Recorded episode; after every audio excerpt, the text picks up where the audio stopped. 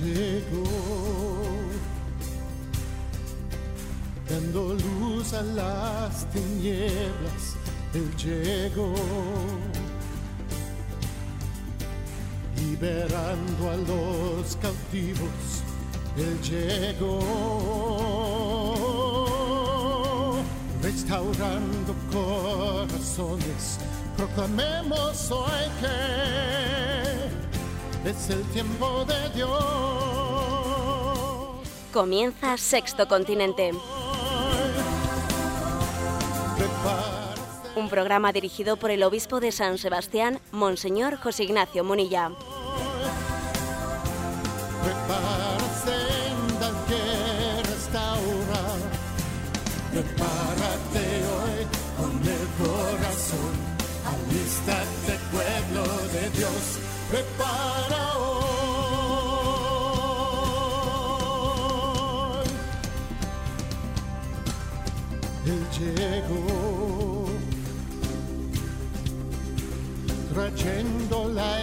Esperanza.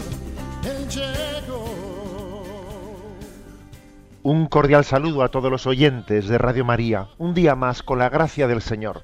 Siempre subrayamos esto, con la gracia del Señor, porque sin Él no somos nada. Pues proseguimos este programa que hacemos los lunes, llamado Sexto Continente, de 8 a 9 de la mañana. Es un programa que tiene un nombre recibido de nuestro Papa emérito, Papa Benedicto XVI, quien habló de evangelizar el sexto continente, se refería a las redes sociales, se refería, bueno, pues a esta, a, esa, a ese lugar en el que invertimos mucho tiempo, en el, desde el que recibimos muchas noticias, en el que a veces no siempre estamos de una manera adecuada, en el que tenemos eh, también el riesgo a veces de, tener adicciones y, y problemas, que es el mundo pues, de la tecnología, el mundo de Internet pero que está llamado a ser evangelizado, el sexto continente. Bueno, pues sí, queremos continuar esta, esta evangelización en ese sexto continente como nos encomendó nuestro querido Papa Benedicto XVI. Sabéis que es un programa que hacemos en interacción con los oyentes eh, a través de la cuenta de Twitter arroba obispo Munilla, a través también del muro de Facebook que tiene el nombre de José Ignacio Munilla y a través de la cuenta de correo electrónico sextocontinente arroba donde podéis formular vuestras preguntas. ¿eh? El, el, digamos, el email de contacto es sextocontinente arroba. Hemos vivido con intensidad la fiesta de nuestra Madre, de la solemnidad de la Asunción de María a los cielos en cuerpo y alma, pues en muchísimos de nuestros pueblos han celebrado sus fiestas patronales, también aquí les hemos celebrado en San Sebastián la Semana Grande, bueno, pues es un momento en el que hemos puesto a María, su belleza, su maternidad, su capacidad de convocación a sus hijos, la hemos puesto ante nuestros ojos. Y continuamos, pues este mes de agosto, que aunque para muchas personas pues es un mes, bueno, pues que no se sabe si suben o bajan o entran o salen, pero que es un tiempo de gracia, porque el, tiempo de Dios eh, pues no tiene tiempos altos y tiempos bajos, y aquí el encuentro con Dios pues el invierno, verano, otoño, pues poco importa. ¿eh? Dios siempre tiene un momento original y fresco para encontrarse con nosotros. Sabéis que nuestro primer momento es el de responder algunas de las preguntas que nos habéis formulado y hemos seleccionado y a Rocío que está en Madrid en el control le vamos a pedir que vaya leyendo las preguntas seleccionadas. Adelante, Rocío. Buenos días. María de Madrid compartía, le escribo con una mezcla de emoción e indignación después de comprobar algunas reacciones en las redes sociales a propósito del traslado a España y de la muerte por ébola del hermano de San Juan de Dios, Pajares. Me ha hervido la sangre al escuchar acusaciones de que el traslado del religioso a España ha sido un privilegio del gobierno a la Iglesia e incluso me quedé atónita cuando algunos políticos de Izquierda Unida y de UPyD acusaban al gobierno de haber obrado irresponsablemente y de haber metido el ébola en casa. Supongo que mis sentimientos de rabia no serán santos, ¿verdad? Pues bueno, pues la verdad es que me imagino que no serán santos, María, aunque son humanamente comprensibles. A veces cuando ocurren estas cosas, pues uno, bueno, pues se puede quedar con una con un sabor equivocado porque se fija en aspectos así un poco eh, concretos que yo creo que no son, eh, no son el centro de la realidad.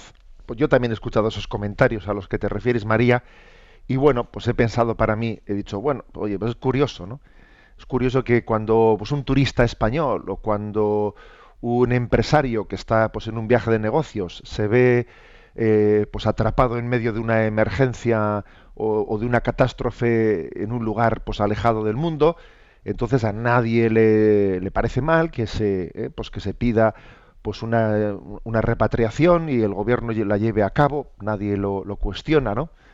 Y si en vez de ser un turista o un empresario, un empresario en viaje de negocios, pues resulta que es un pues un religioso eh, que ha entregado su vida allí cuidando a los más pobres y, tiene está infectado del ébola y parece que allí no hay posibilidad de que se salve y que igual volviendo a España cabe la posibilidad pues comienzan las voces anticlericales no la verdad es que sorprende no a uno le puede impactar pues el que exista un anticlericalismo pues bueno que es que es irracional no pues pero yo creo que eso sería quedarnos con una con un aspecto de la fotografía que, no es el central. O sea, yo creo que es un error quedarse de, lo que, de lo que ha acontecido en España, quedarse en un aspecto así marginal como eso. ¿no?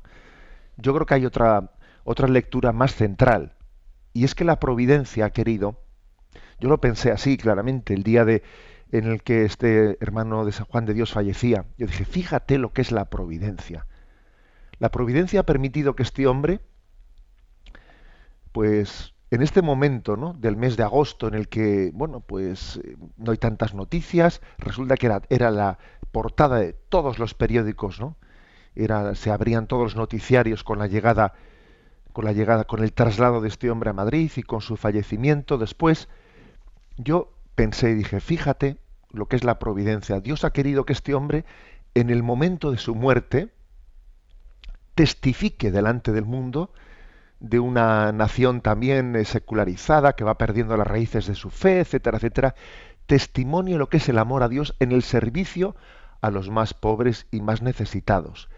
Y me acordé del pasaje de la Sagrada Escritura de Sansón, que dice ¿no? que Sansón mató a más filisteos en el momento de su muerte que durante toda su vida, que de todas las batallas que había combatido, combatido en su vida.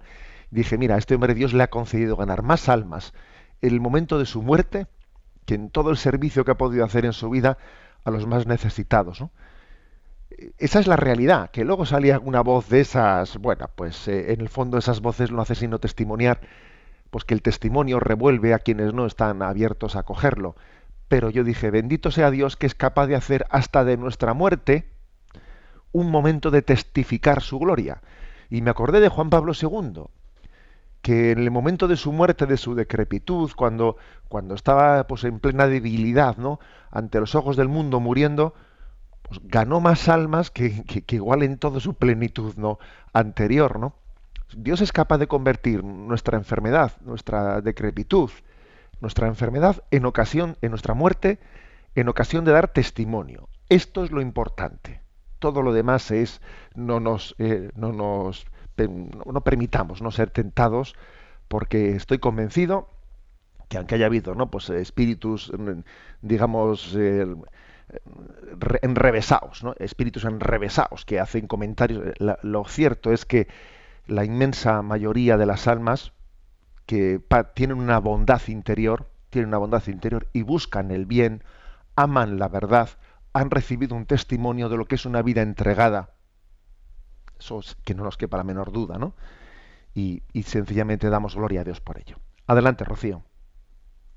Miguel Ángel de Pamplona nos planteaba, estimado Monseñor, los miedos de una madre o de un padre que tienden a la sobreprotección, como no cojas el coche a ver si te va a pasar algo, cosas por el estilo, pueden ser agobiantes, y si hiciéramos caso de ellos no saldríamos de casa. ¿Usted qué opina? ¿Son tentación o son un buen consejo del que hay que hacer caso? Muchas gracias. Bueno, es cierto eh, que la madre, que las madres, también los padres, ¿no? Pero quizás más las madres, tienen un, riesgo de sobreprotección. Tienen el riesgo de confundir amor, eh, pues con un amor, eh, digamos, que es, está lleno de miedos, de temores, de perder el hijo, etcétera, ¿no? Y el, el riesgo de sobreprotección, pues digamos, es alto, es alto entre las madres. ¿Eso es bueno? Pues no, eso tiene que ser purificado. Una madre tiene que purificarlo, tiene que hacer un esfuerzo grande de amar confiando, confiar, de no, no, sobreproteger, superar miedos, agobios, ¿no? ese es un esfuerzo grande que tiene que realizar una madre. Eh, para eso tiene que purificarse, tiene que confiar en Dios, etcétera. y tiene que discernir eh, hasta dónde llega un consejo prudente que tengo que dar a mi hijo y cuando ya eh, estamos pasando a, pues a, un terreno en el que ya, ya es, mi, es mi angustia la que se está desahogando. Estoy angustiada y entonces como estoy angustiada repito, repito, repito y, y eso ya no le hace bien al hijo, ya es asfixiante y casi ya más que darle un consejo un buen consejo, pues para que tenga prudencia, casi ya le estoy hartando. Eh, la madre tiene que hacer ese discernimiento, ¿eh? de dónde, a dónde llega mi consejo prudente de madre y dónde ya eh, es mi ansiedad y mis miedos los que, los que están, los que están distorsionando mi forma de expresarme. Eso es un discernimiento, supone madurez, supone que también una madre tiene que aprender a amar sin poseer y sin angustias. Bueno, pero como el que lo pregunta, pues bueno, pues no es una madre, pues también hay que decir que, a los hijos hay que decirles que tengan paciencia, ¿eh? que cuando uno es hijo de una madre, pues angustiada o un poco de que tiene un riesgo a la sobreprotección, pues creo que tiene que tener eh, caridad con su madre, tiene que tener paciencia con ella. No creo que sea forma, ¿no? Pues de tratarla, pues con desprecio. Ya está, ya está bien, mamá. ¿eh? explico? O sea que también creo que nuestras madres han tenido una paciencia con nuestros defectos, ¿no? Pues yo creo que también nosotros alguna paciencia tendremos que tener con los defectos de nuestras madres, digo yo, ¿eh?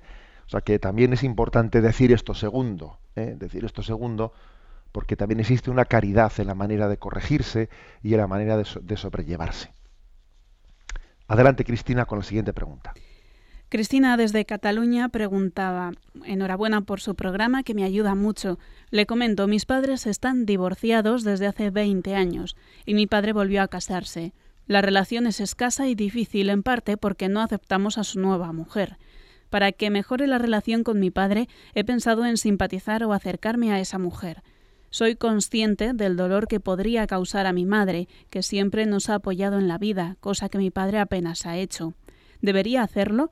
¿Qué me aconsejaría usted? Muchas gracias, Cristina. Bueno, vamos a ver, la verdad es que es, un tema delicado, eh, delicado el que, el que presentas. Creo que mm, no deberías de llevar a, cabo una estrategia eh, de espaldas a tu madre. Mm, si lo haces de espaldas a tu madre, etcétera, pues, pues eh, podría ella sentirse traicionada. Mm. Por otra parte, eh, en estos casos hay que decir lo siguiente, vamos a ver, hay algo objetivo, hay algo objetivo que es decir, pues que tu padre no procedió bien, y la mujer con la que tu padre está ahora, pues obviamente no es su esposa ante Dios, su esposa ante Dios pues es, es la que es, ¿no? Y él está pues cometiendo adulterio. A ver, eso no lo digo yo, lo dice Jesucristo en el Evangelio y el que se divorcie con su mujer y se casa con otra comete adulterio. O sea, es decir, es que es evangelio puro y es palabra de Jesucristo. Y estamos en una sociedad en la que creo que tendemos a bueno, a querer ocultar las verdades fundamentales. Esto es una verdad fundamental.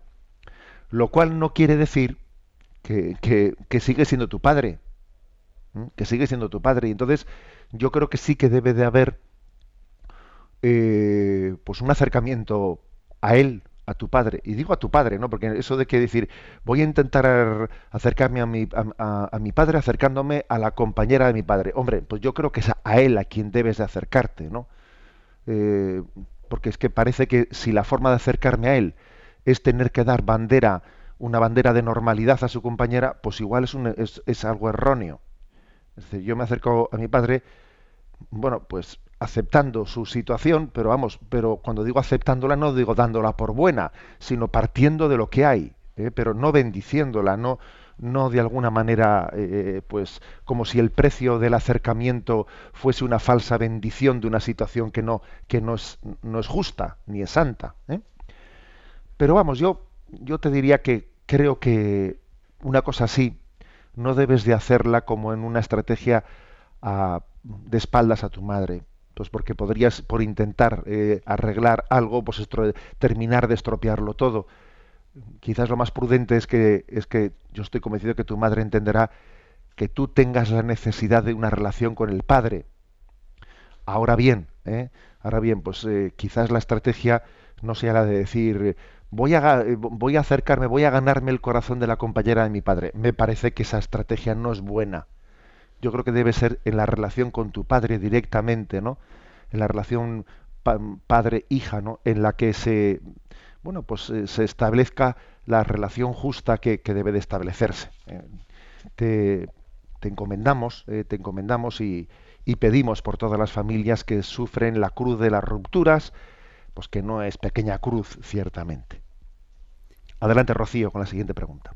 Antonio nos preguntaba, eh, buenos días, en diversos encuentros de iglesia me han mencionado que tengo que conocer más a Dios, a Jesús. ¿Cómo se conoce más a Jesús? ¿Qué hay que hacer para conocerle en profundidad? Un saludo. Bueno, Antonio, la verdad es que estamos todos en la misma situación que tú. ¿eh? Yo creo que Jesús es un viejo conocido, pero es, un, es una eterna novedad para todos nosotros. ¿eh? Y tú preguntas, ¿cómo se conoce más a Jesús? Pues hombre, la verdad es que yo te diría, eh, en primer lugar, acercándonos a los evangelios. Los evangelios son el, son el retrato de Jesucristo, ¿eh? son su retrato. Y yo creo que el que leamos los evangelios, los leamos con detenimiento, con reposo. Otro, yo a veces he puesto la siguiente, el siguiente ejemplo, ¿no? Los evangelios son el retrato. Los santos, las figuras de los santos, las vidas de los santos, para mí son como un vídeo como un vídeo, porque eh, en ellos vemos encarnada el espíritu de Cristo en cómo se traduce a la vida. Pues uno conoce, pues eso, ¿no? Pues conoce la figura de San Francisco de Asís, la figura de San Ignacio, de Santa Teresa, de Jesús. Yo creo que conocer la vida y los rostros de los santos ayuda a conocer mucho cómo Jesús, ¿no? Nos, nos inspira para llevar una vida nueva. ¿eh? También creo que es muy importante, y por supuesto, eh, que tengas una vida sacramental y una vida de oración. Y, o sea, yo creo que es muy importante tu vivencia de la Eucaristía, tu vivencia de los, del sacramento de la confesión, el ejercicio de la caridad, ¿eh? tu compromiso, un, cierto compromiso en tu parroquia, eh, pues en, el servicio a los más necesitados, etcétera. O sea, todo ello, o sea, como ves, conocer a Jesús es eh, implica la vida entera. Pero quizás estos aspectos que te he dicho, me parece lo más importante. O sea, conocer a Jesús directamente en los evangelios, conocerle en la vida de los santos, eh, conocerle también en tu pues digamos en tu vida en tu vida espiritual en la vida de los sacramentos ¿no? Eh, y en tu y en un compromiso de inserción en tu parroquia. Yo creo que esos consejos pueden ser los principales no sobre cómo acercarte a su figura y a su llamada. Adelante Rocío con la siguiente pregunta. Florian preguntaba, em, ¿qué le parece que en una librería de una congregación religiosa se vendan los libros de JJ Benítez titulado Estoy bien y el de Dan Brown titulado Inferno? ¿Acaso estos dos autores se han convertido y ahora hacen otra literatura? Yo particularmente no he leído ninguno de estos autores, pero me consta que no hablan muy bien de la Iglesia. Muchas gracias por su programa tan práctico. Pues la verdad es que yo creo que es un error ¿eh? que se venda este tipo de libros en nuestras librerías. Es un error muy grande, porque yo creo que nosotros si tenemos unas librerías, pues es tienen que ser para intentar acercar eh, pues al espíritu de Jesucristo y tiene que haber un discernimiento y que por vender algo más caigamos en, la trampa o en la tentación de meter eh, basurilla, con perdón de la expresión, pues es un error. Y cuando digo basurilla, pues ya sé que he dicho un término un poco fuerte, pero sí, yo me atrevería a calificar ese, ese género, ¿eh? ese género, pues por ejemplo el de Dan Brown, ¿no? Pues Dan Brown es el que fue autor de esos conocidos bestsellers de, de Código da Vinci, Ángeles y Demonios, etcétera.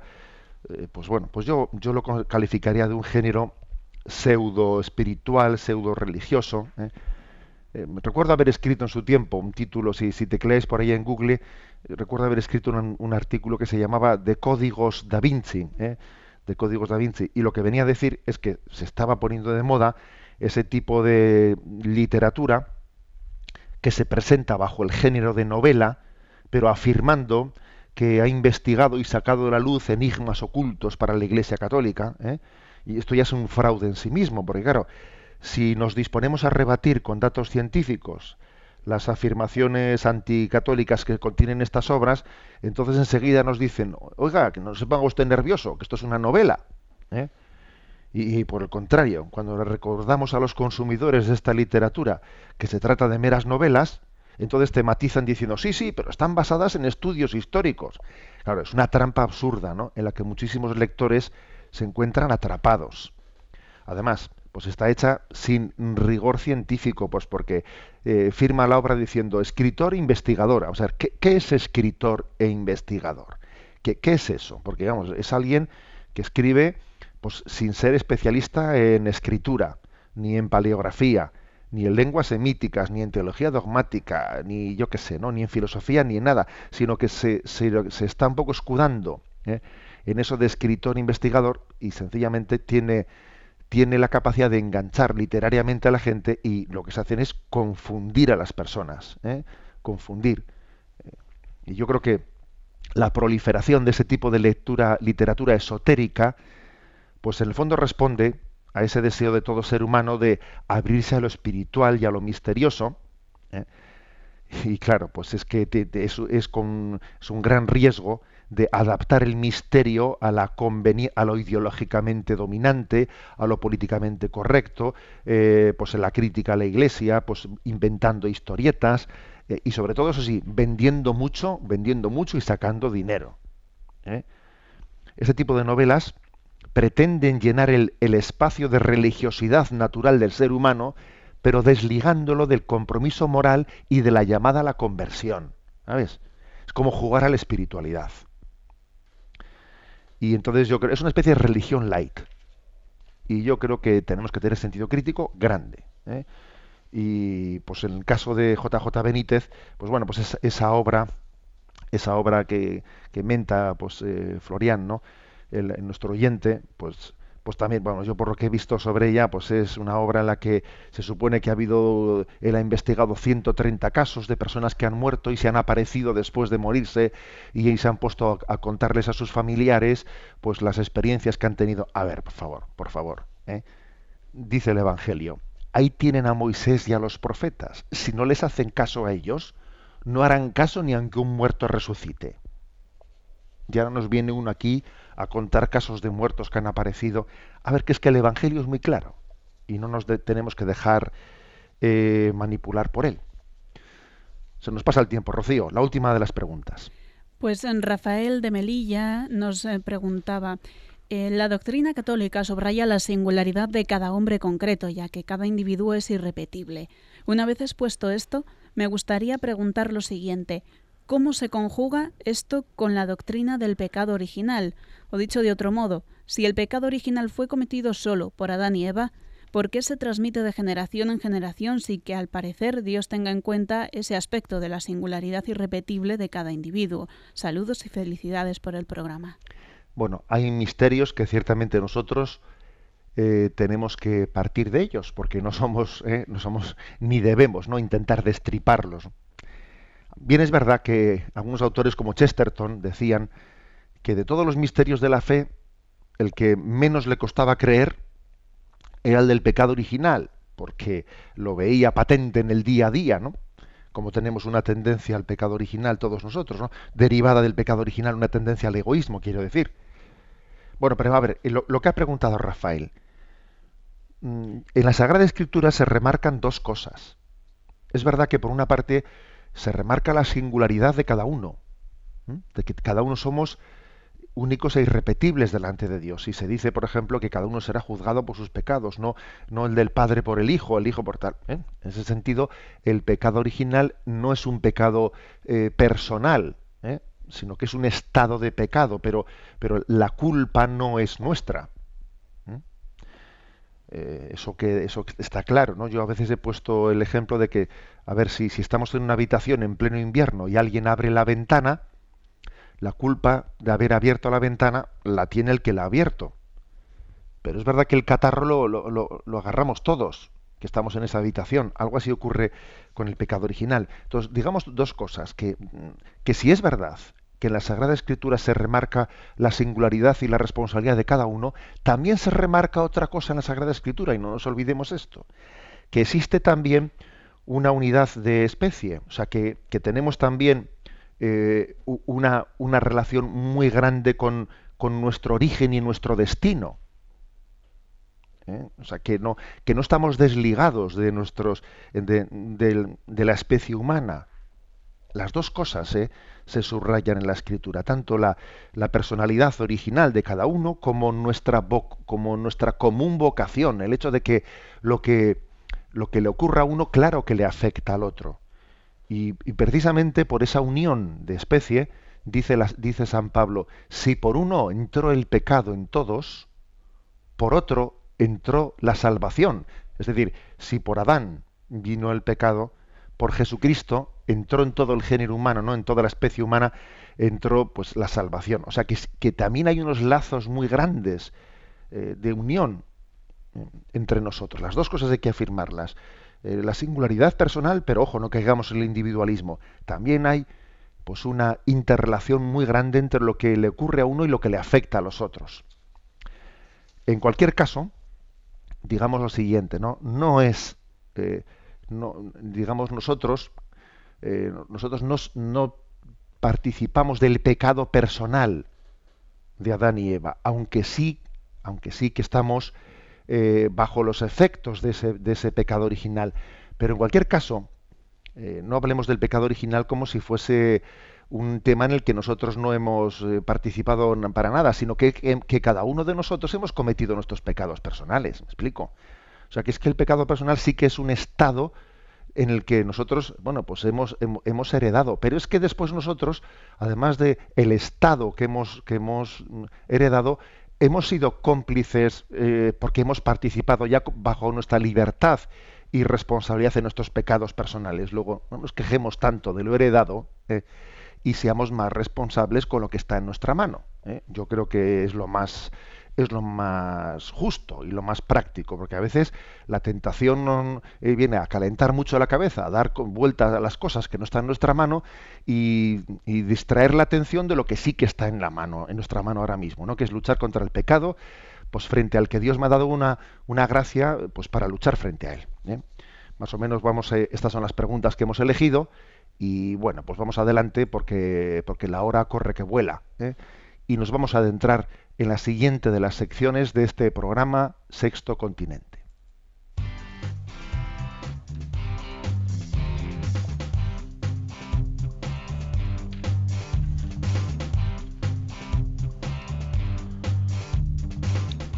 Repasando las redes.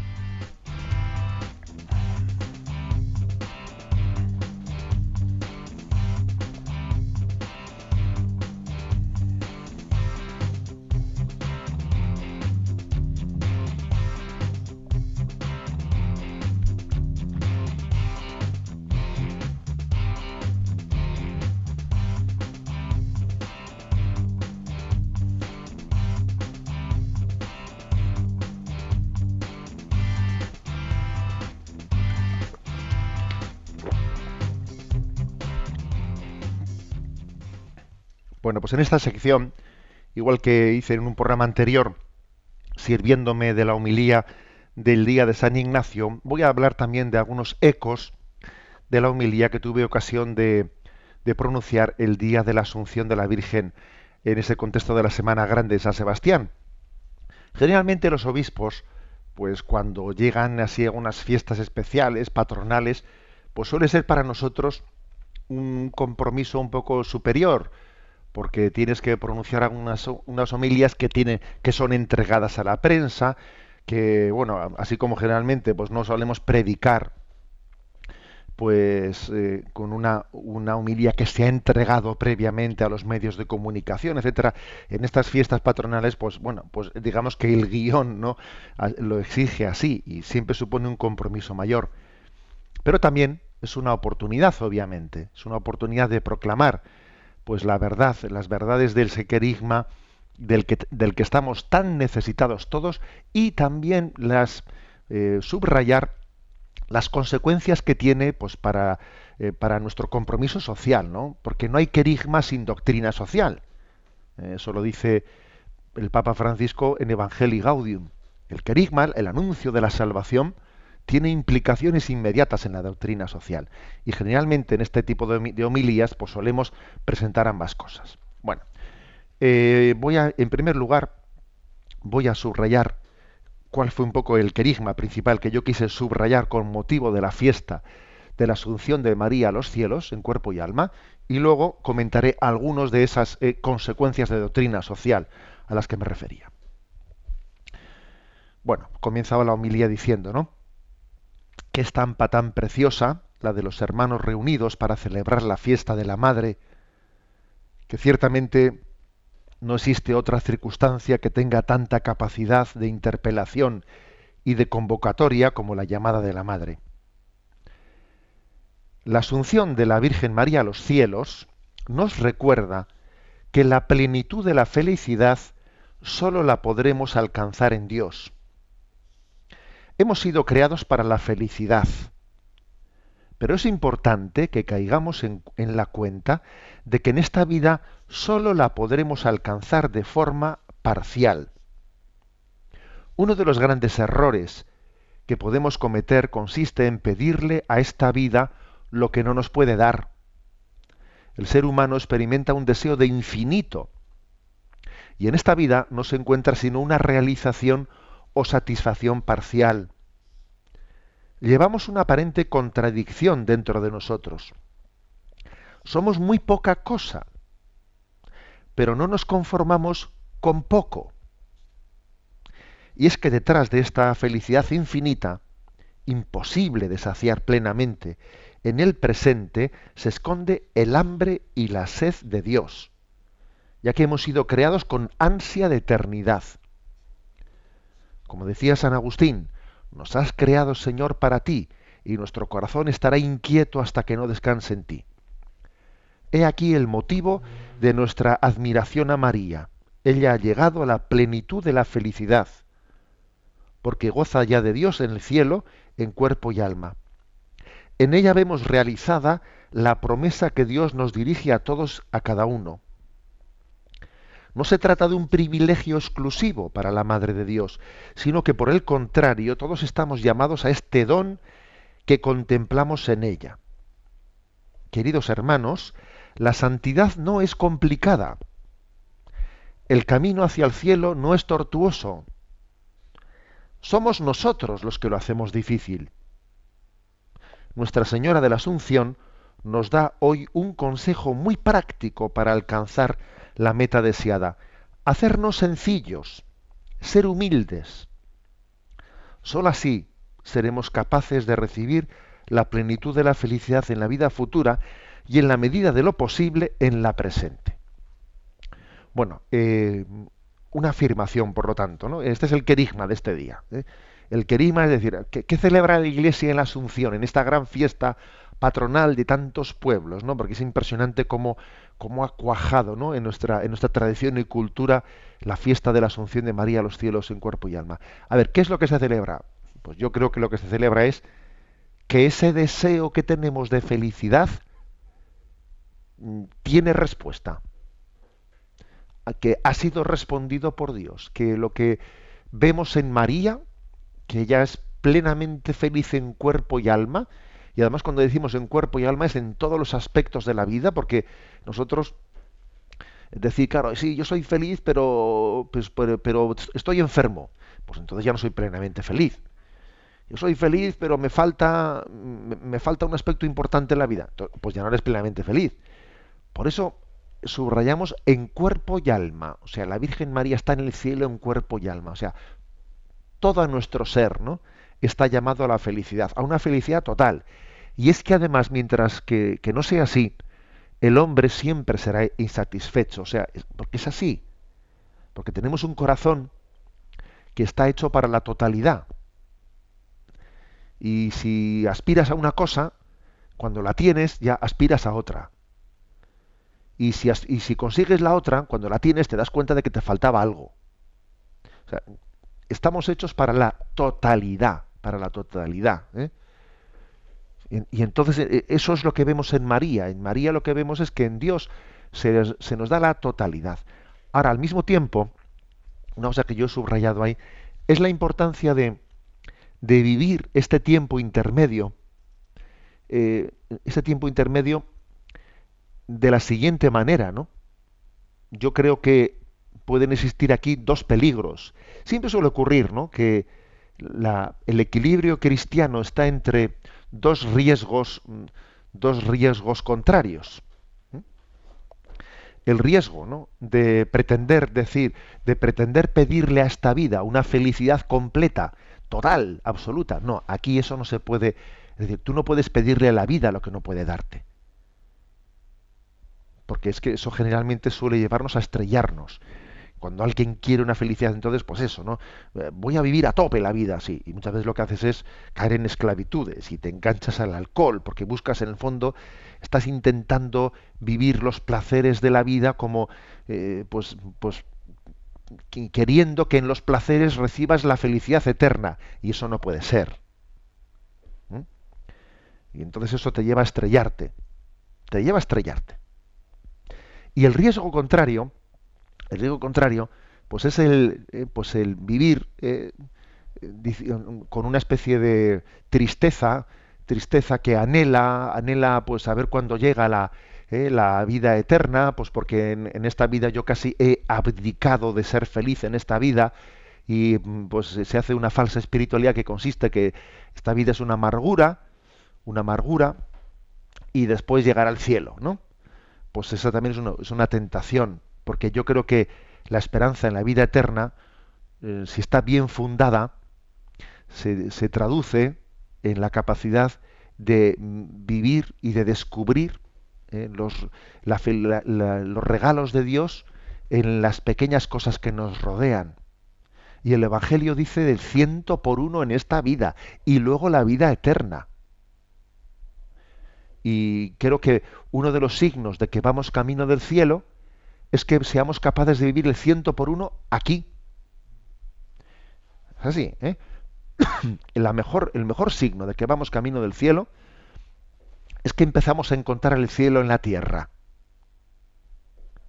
Ese es, es el mejor signo, ¿eh? Vamos camino del cielo porque lo, lo, empezamos a percibir ya aquí.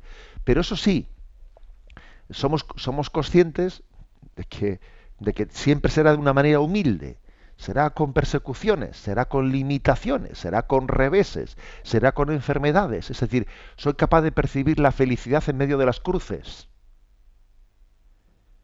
Y entiendo que felicidad y cruz, pues no son dos cosas antagónicas, sino que son, pues quizás la cara y la cruz de una misma moneda. La cara y la cruz de una misma moneda, que son inseparables. Ese es yo creo que este es el signo del buen espíritu, ¿eh? el signo del buen espíritu al que, al que nos, nos referíamos. Bueno, ahora voy a la segunda parte de, esa homilía, que es la que entraba ya no en el, en el anuncio del querigma, ¿no? sino la que se refería pues, a sus consecuencias para la doctrina social.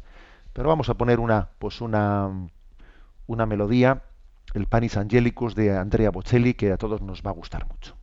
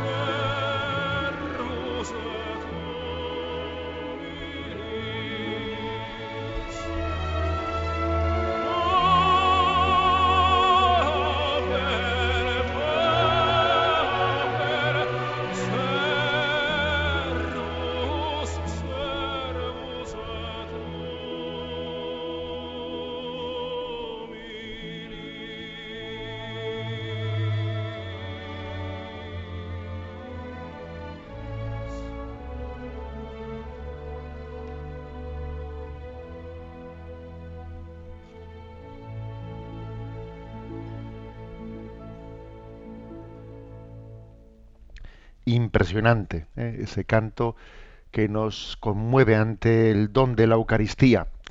Bueno, continúo con ese comentario sobre la homilía del día de la Asunción a la Virgen. Estaba diciendo que después de la proclamación del carisma venía unas, digamos, implicaciones, ¿no? de doctrina social en el momento en que vivimos. Y dije de esta, de esta forma, en este impas veraniego en el que nos encontramos, quiero referirme a tres temas de suma importancia para la construcción del reino de Dios en nuestra sociedad y cuya concreción va a tener lugar de inmediato al iniciar el próximo curso. Me refiero a la aplicación de la nueva regulación en el sistema de enseñanza de la asignatura de religión, a la reforma de la, regulación legal del aborto y a la lucha contra el paro. En primer lugar, al margen de las valoraciones políticas del, de conjunto que pueda merecer la LONCE, en las que la Iglesia no ha entrado ni entrará, el próximo curso escolar comienza a aplicarse en nuestra comunidad autónoma la regulación de la asignatura de religión, con una oferta alternativa de otra asignatura de educación en valores. Se trata de una oportunidad para normalizar la educación, bien sea desde el punto de vista laico o desde el punto de vista religioso.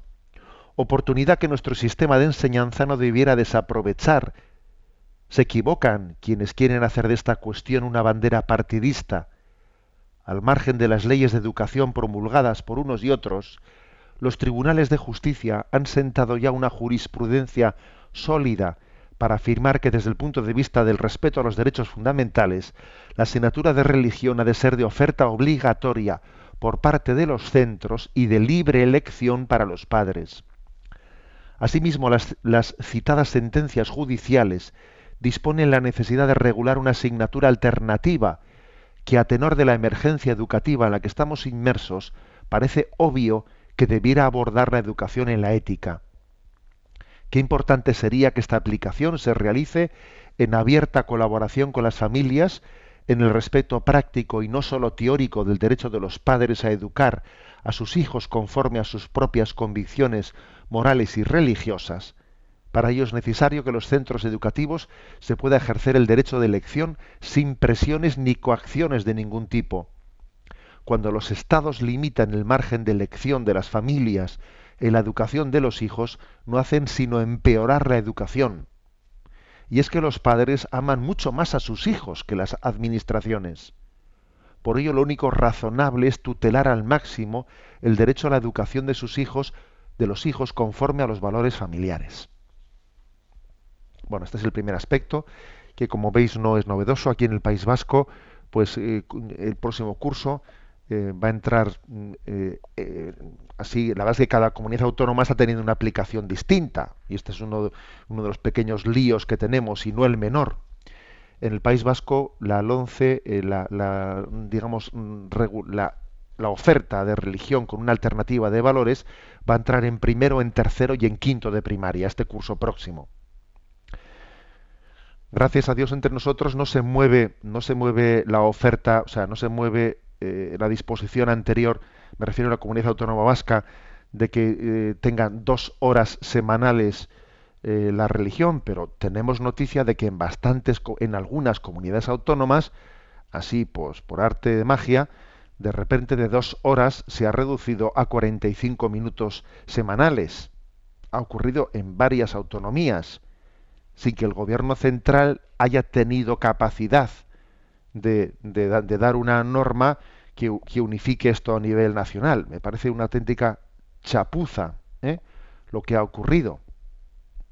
Una auténtica chapuza. El que en algunas comunidades autónomas de repente quede reducido a 45 minutos. No es nuestro caso en el País Vasco, ¿no? Afortunadamente, pero ha ocurrido en bastantes autonomías y creo que hay que, hay que poner el dedo en la llaga porque me parece que por parte, eh, por parte del gobierno central no ha existido una altura de miras necesaria y suficiente pues para entender que estamos hablando de un derecho de todos los padres. Y esto no puede quedar a tenor de que en cada comunidad autónoma ahora ocurra no sé qué. Estamos hablando de derechos fundamentales bien continúo adelante con el segundo aspecto de la homilía en segundo lugar qué diremos con respecto a la reforma y la regulación del aborto tan largamente anunciada y todavía no rematada. ¿Cuántos titubeos e indecisiones a la hora de defender la vida? Ciertamente no se trata de un tema meramente religioso, sino que afecta a la esencia misma de la sociedad civil. Los hijos que sobrevivan al aborto hoy serán los ciudadanos del mañana. Calificar de progresista el derecho a acabar con la vida humana en el seno materno es similar a reivindicar como progresista el derecho del empresario al despido libre y sin contraprestación alguna. Parece como si en una cultura sin valores hubiésemos confundido progresismo con velocidad. Pero cuidado, porque cuando se elige el camino equivocado, entonces a más velocidad, más involución. Sin duda alguna el aborto es una involución social que nos retrotrae a la ley del más fuerte. Muy al contrario, la altura ética de una sociedad se mide por la forma en la que son tratados sus miembros más débiles. Por ello, en vísperas de la presentación de la reforma de la ley del aborto en el Parlamento de Madrid, así como de su posterior aplicación en nuestra comunidad autónoma, la Iglesia eleva su voz en defensa de los más débiles. ¿Qué autoridad moral tiene una sociedad que no prioriza la defensa de los pobres y los débiles? ¿En qué valores se sustenta la sociedad que invoca el derecho a decidir sobre la vida o la, muerte de otro ser humano por encima del derecho a, vivir? ¿Qué concepto de solidaridad tiene una sociedad a la que no se, le ocurre, no se le ocurre otro recurso que el aborto para solventar los problemas de la mujer embarazada? Bueno, este es el segundo aspecto. Sabéis que ahora a la vuelta del verano estamos esperando porque nuestro ministro de Justicia dijo que antes de que terminase el verano este asunto iba a ser solventado en el Parlamento. Hombre, antes de que termine el verano faltan pocas fechas, señor ministro. ¿Mm? Y la verdad es que nos sorprende, ¿no? Cuántos titubeos e indecisiones a la hora de defender la vida. Para otras cosas que, que, prisa nos damos, ¿no? Es curioso. Cuando se trata de subir un impuesto o lo que sea, oye, enseguida. ¿eh? Pero cuando se trata de, eh, pues de, defender el derecho a la vida de los más débiles, ¿cuánto nos cuesta dar un paso? ¿eh? Y queremos ver, obviamente, que definitivamente se dé, ¿no? Y ya sabemos que esta ley no va a proteger el derecho a la vida de los inocentes plenamente, pero estamos atentos aspectos a ver si se salvan algunos miles de vidas anuales ¿eh? por esta nueva regulación, que ya es triste tener que decir esto, ¿no? que parece que nos conformemos con que algunos se salven y otros sigan siendo injustamente sacrificados, pero en esas estamos. Un comentario, ¿no? Pues a propósito de estas palabras que yo pronuncié en la homilia, algún medio de comunicación, alguna agencia saca un titular. Ya sabemos lo que, lo que es el mundo periodístico, ¿no? El obispo de San Sebastián equipara el aborto al despido libre. Ala, ¿eh? pues para intentar sacar un, pues un titular de esos que intente desprestigiar ¿no? lo, que has, lo que has dicho. El obispo de San Sebastián equipara el aborto con el despido libre. Mm, discúlpeme usted, señor periodista, pero yo creo que esa, afirmación no, no, saca un aprobado en, un, en la carrera de periodismo. No, no obtiene un aprobado. Yo no he equiparado el aborto al despido libre yo lo que he dicho es que calificar de progresista el aborto es como calificar de progresista el despido libre. Es decir, yo en, todo caso no he, no equiparado, sino lo que, lo que es he puesto encima de la mesa la contradicción que tenemos de, de, según lo políticamente correcto, calificar de progresista o de retrógrada una cosa a otra cosa de una manera caprichosa. Porque, a ver, si, es progresista el, aborto, el derecho eh, a abortar, pues entonces también será progresista el decir vamos a despedir a todos los trabajadores, ¿no? O sea, el término progresismo, eh, yo no he equiparado el aborto al despido libre. Entre otras cosas, me parece mucho más grave el aborto que el despido, porque, en fin, por lo menos el que, el que es injustamente despedido, por lo menos aunque sea injustamente despedido, tendrá una posibilidad de volver a trabajar, volver a buscar un trabajo. Pero desde luego el que es abortado ya no va a tener otra posibilidad de, volver a vivir, sino la vida eterna, vamos. Pero, sin embargo, lo que sí que he puesto, he sometido, ¿no?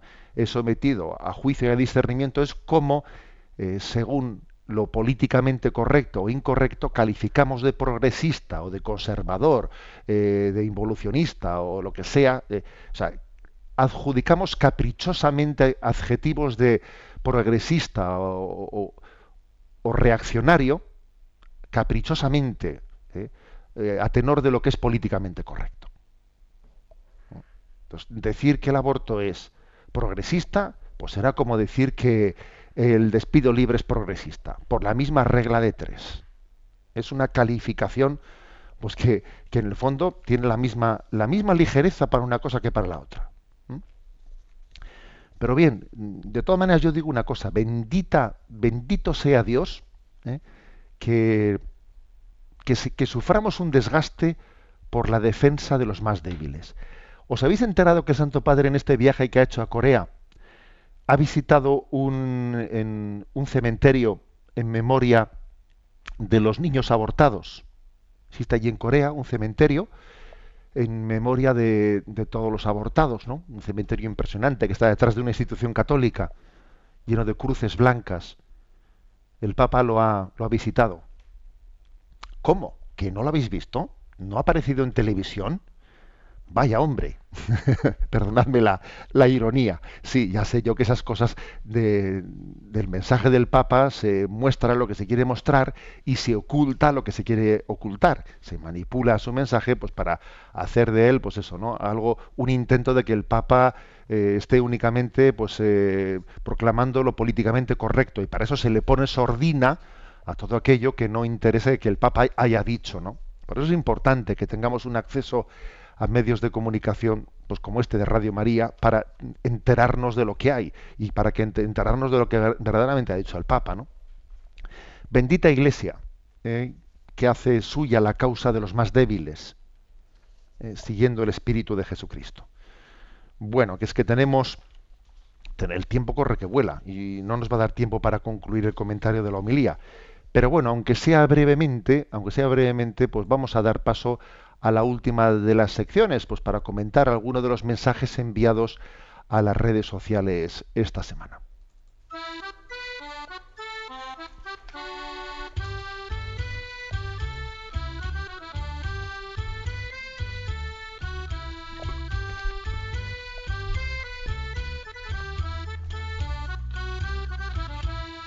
Una gota en el océano.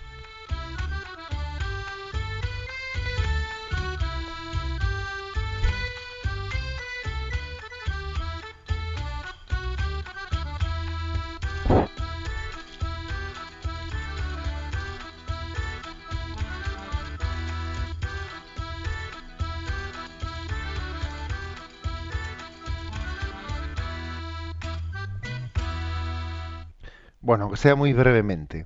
Eh, sabéis que pues esa, este programa tiene una interacción a través de la cuenta de Twitter arroba obispo Munilla y a través del muro de Facebook eh, a nombre de José Ignacio Munilla, en el que diariamente se envía pues un mensaje a las redes sociales con el intento de hacer pensar, con el intento de, de aportar pues un, pues una semilla evangélica en ese desarrollo del reino de Dios, ¿no? en las redes sociales. Y quiero destacar pues el hecho de que ha habido una gran atención, no está habiendo una gran repercusión sobre lo que supone la persecución a las minorías religiosas, eh, especialmente a los cristianos, pues en, Oriente Medio. Y yo quise enviar un mensaje, eh, un mensaje diciendo lo siguiente, ¿no? A diferencia de los cristianos perseguidos en Oriente Medio, la pobreza de Occidente es la carencia de sentido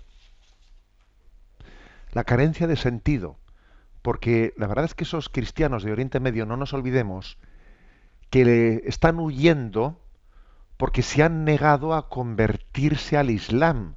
O sea, es decir, se les había dado una posibilidad de salvar el pellejo y de no tener que huir y no tener que abandonar sus casas y perder todos sus bienes. Lo hubiesen podido hacer si hubiesen eh, renegado de su fe cristiana, y hubiesen hecho pues una eh, pues un digamos un consentimiento con decir sí soy soy musulmán y sin más no o sea podían haber salvado el pellejo apostatando de su fe. Y no lo han hecho. Y han perdido todos sus bienes.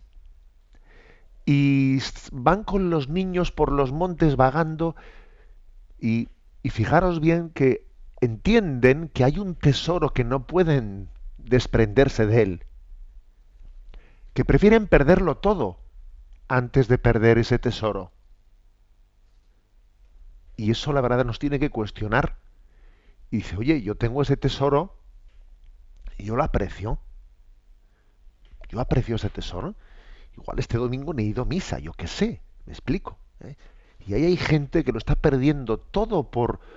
Está perdiendo en su vida todo su, su patrimonio, su seguridad, su... Lo está perdiendo todo por conservar ese tesoro. A ver, ¿no? Por eso, eh, por eso quise enviar un mensaje, un mensaje a las redes sociales que decía lo siguiente.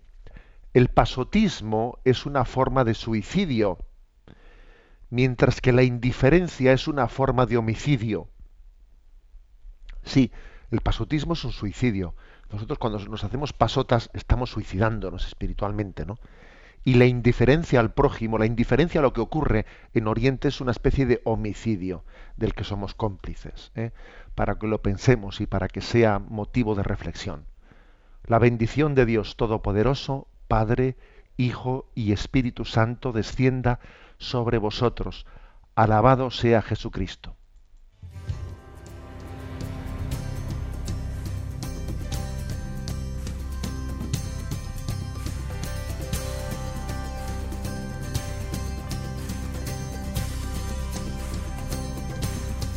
Él llegó, dando luz a las tinieblas. Él llegó